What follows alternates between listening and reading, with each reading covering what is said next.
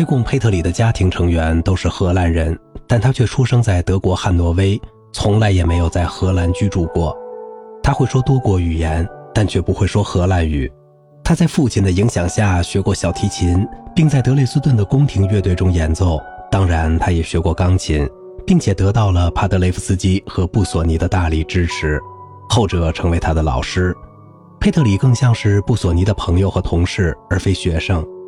在布索尼的影响下，佩特里主攻巴赫和李斯特的作品。一战期间，他和布索尼移居瑞士，并共同编订巴赫作品的乐谱。佩特里是第一个到苏联举行独奏会的西欧钢琴家。在二战爆发前，他一直在波兰生活。二战爆发后，佩特里移居美国，并在1955年加入美国国籍。他始终拒绝回德国演出。佩特里是一位优异的技巧大师，是二十世纪最杰出的演奏李斯特作品的钢琴家。他才思敏捷，修养高深，活力无穷。他的唱片足以弥补布索尼的录音中缺少拿手大型作品的遗憾。在 APR 公司发行的1929至1942年的三级录音中，包括了各种大型作品，而且质量上佳，充分体现了作为布索尼接班人的佩特里吸取了他老师的全部精髓。唱片的第一集几乎全是李斯特的作品，在这些炫技的作品中，他的高超技巧表露无遗。乐曲的技巧越难，他就弹得越兴奋。从来也没有人能把《侏儒舞》弹得像他那样快得没边儿，而且还保持清楚的颗粒性。特别精彩的还有马杰帕，音符像潮水一样喷涌而出。而舒伯特改编曲，他也总是越弹越激动。李斯特第二钢琴协奏曲和柴可夫斯基第一钢琴协奏曲的录音都堪称经典，弹得四平八稳，结构清楚。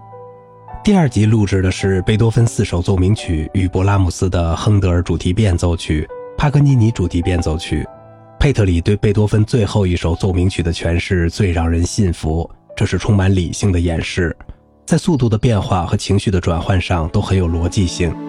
从而使整部作品结构清晰。唯一的一点浪漫派的痕迹表现在《月光奏鸣曲》的第三乐章中，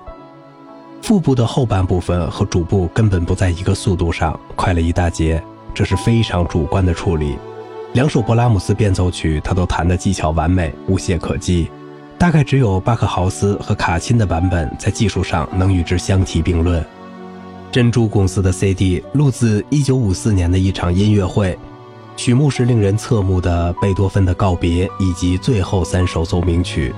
这是现代德国学派钢琴家们在上世纪八十年代时经常在音乐会上出现的曲目。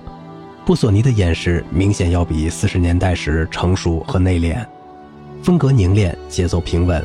高明的技术控制可谓深不可测，尤其是最后三首奏鸣曲，在各个方面都达到了完美的境界。佩特里在教学上的成果丝毫不亚于他的老师，他最著名的学生有怀尔德和奥格登，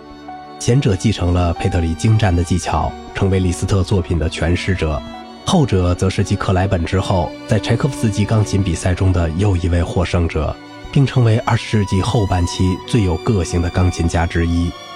好了，今天的节目就到这里啦，我是小明哥，感谢您的耐心陪伴。